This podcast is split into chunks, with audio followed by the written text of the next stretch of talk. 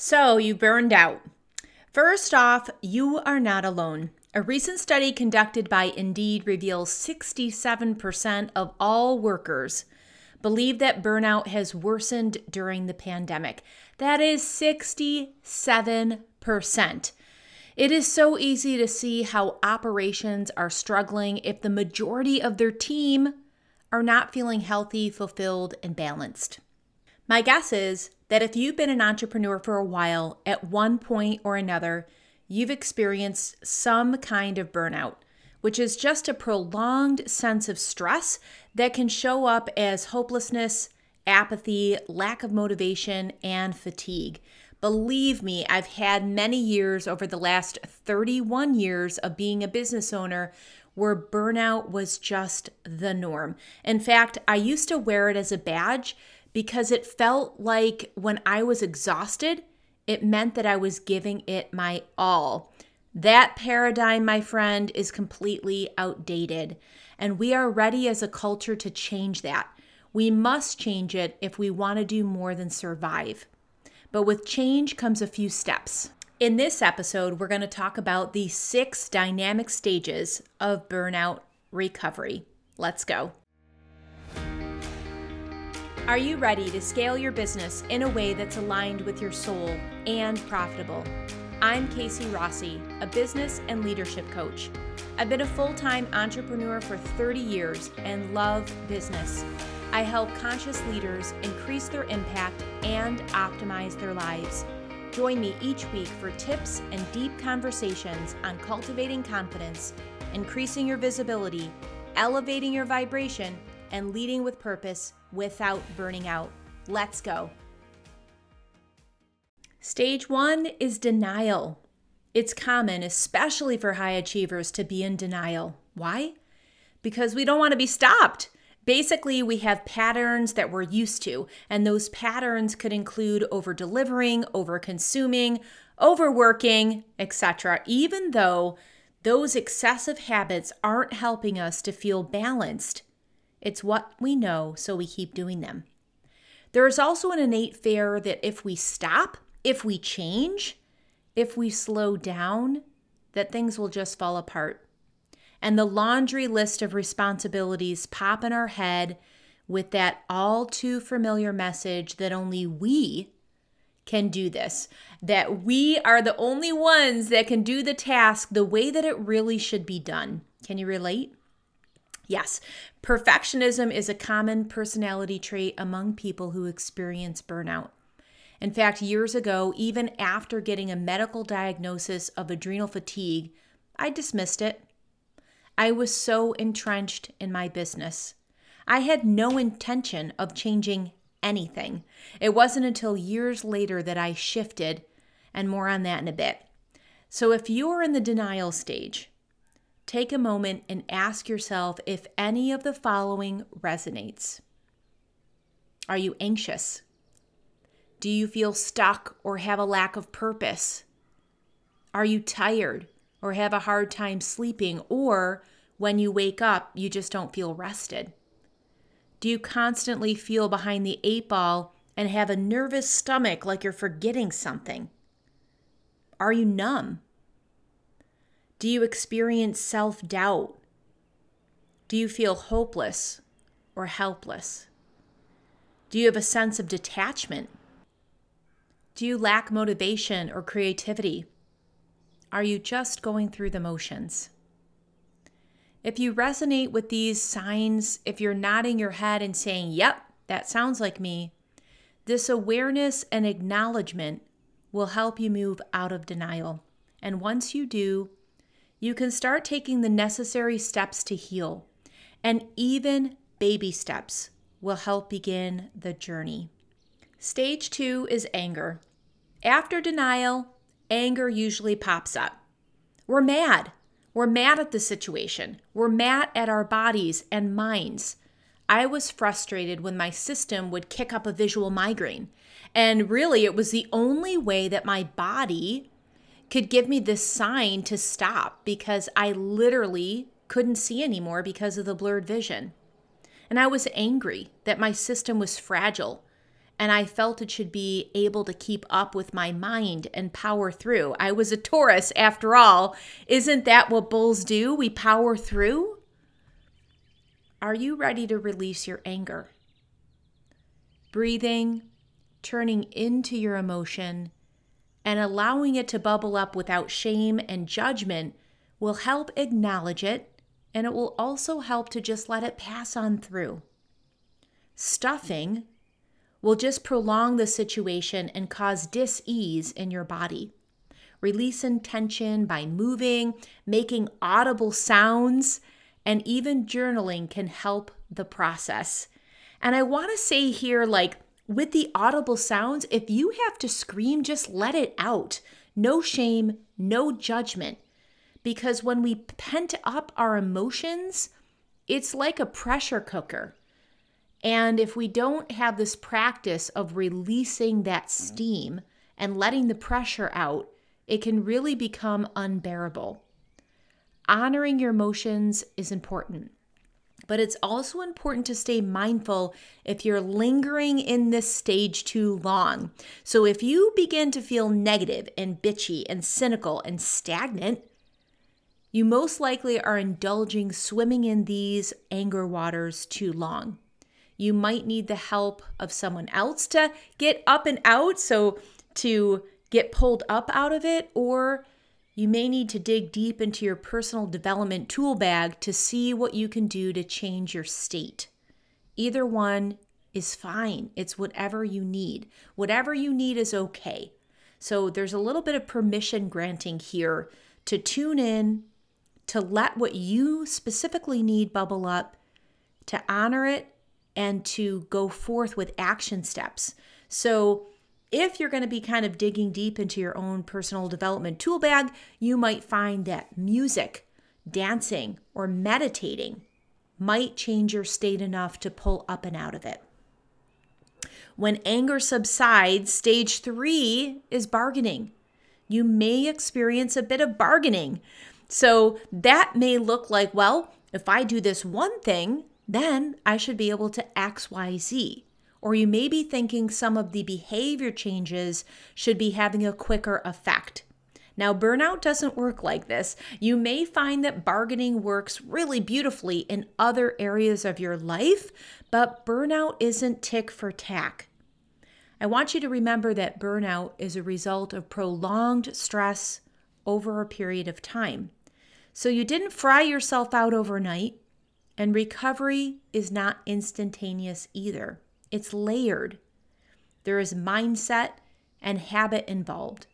And anyone that's done transformational work knows that it's a practice, one that requires persistency and patience along the road back to yourself. So just allow that patience to come up, to, to, for it to be practiced, right? It, it really is something that we have to be gentle with ourselves and cultivate self grace and trust in the process. You are not going to be able to wheel and deal yourself out of anything, so just lean into the journey. Now, the next stage is acceptance. You can finally begin to quiet the inner voices of resistance, denial, anger, and bargaining. This will allow you to be open and curious to exploring modalities to heal. Now, here's the thing don't try to implement them all at once. This will kick up perfectionism, task mastering, shame, and unrealistic expectations. In the fragile state of burnout recovery, you have to exercise your sweetest, most tender self to care for your inner self something that most likely has been neglected for some time. I'm not going to lie, it's probably going to feel strange at first, especially if you're used to caring for everything and everyone around you. But it's time for you to take the number one priority slot. You've most likely had signs before, red flags, and health scares, but now is really the time that you've come to admit that change isn't just a nice to have, but a must have. So it's very different. And I found one of the first things to do is reduce and remove. This applies to anything that isn't urgent or necessary. Be easy with yourself because your mind might tell you that everything is necessary, and if you could have delegated, you would have by now. But this is not true. When you really get honest with yourself, you will be able to declutter and sift through tasks, media, and maybe even people that no longer serve you. Prioritize your sleep. Sleep is a massive healing agent. It has the power to restore you and bring a fresh, new perspective. Caveat here don't think a few nights of Z's or even a solid week of eight hour sleeps is going to cure you, because it most likely won't. Prioritizing sleep is a habit, and turning off your brain and electronics one hour before bedtime is a ritual that will serve you. So adopt it. Again, don't try to pile on the healthy to dos here, like supplements, nutrition, movement, meditation, etc., etc. This will just become another to do list that will most likely feel like a burden and won't have any sticking power. Brain dump a list that feels like habits and rituals that will serve you. Rank it in priority. Pick one.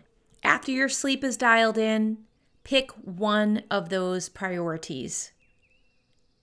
And don't add another one until you feel grounded and at ease. This may take a month or more.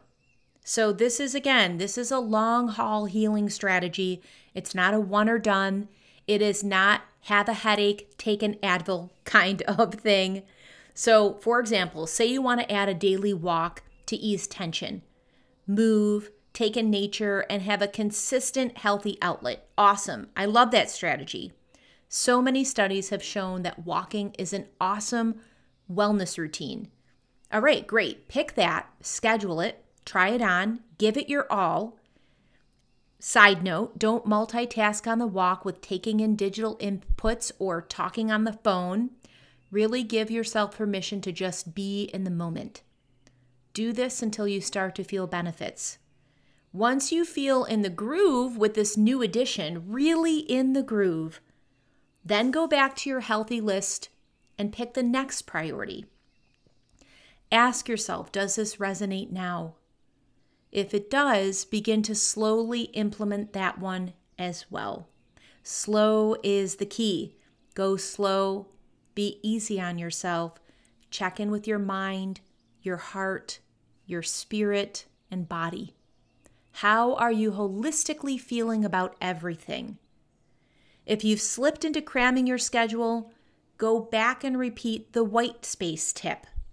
If you've slipped back into answering emails until 11 a.m. and aren't getting eight or nine hours of sleep, tweak that PM bookend until you have that dialed in. This is a dance. Healing burnout is not one and done. Again, there is no pill or magic wand that will make you feel refreshed and like a powerhouse. Believe me, if there was, I would have bought it by now. The key message here is you have the power to change. And by listening to this, you have started the journey. Know that you are supported, you are not alone, and there are a ton of resources out there.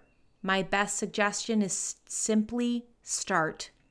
Start in your own backyard, listening to your inner voice and body cues, and allow nature to refresh you.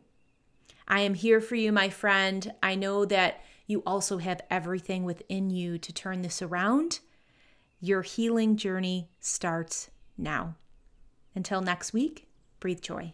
I hope you enjoyed today's episode on six dynamic stages of burnout recovery. Why did I add the word dynamic? Because these stages are constantly changing and evolving based on your activity and progress. To recap the stages, stage one is denial. Once we shine a light, awareness opens the door to change. Stage two is anger. Honor the emotions that come up for you. Be mindful not to stuff what is trying to be expressed and felt. Stage three is bargaining. Negotiating will not speed the process. You must prioritize yourself, and as we know, there are no shortcuts to transformation. Stage four is acceptance. Once you've accepted your physical and emotional state, there is a newfound sense of being grounded. This will allow you to move forward into the change work. Stage five is all about implementing. Little by little, day by day, you will start to turn things around through positive implementation. Stage six, and I could have stopped with stage five, but I really feel this step is where lasting support occurs. And stage six is practice persistently. Trust the process and continue it even when you start to feel better, because sustainable change occurs with habit change. And once you get into the habit of self care, stick with it so there isn't a landslide or slip back you're going to feel so much better. So, there you have it the six dynamic stages of burnout recovery. You may not experience all stages as you are as unique as your fingerprint. Wherever you are in the journey, know that you've got the power to improve, change, grow, and learn. I usually share podcast feedback at the end of each episode. Today, I'll be sharing client feedback regarding a recent coaching engagement.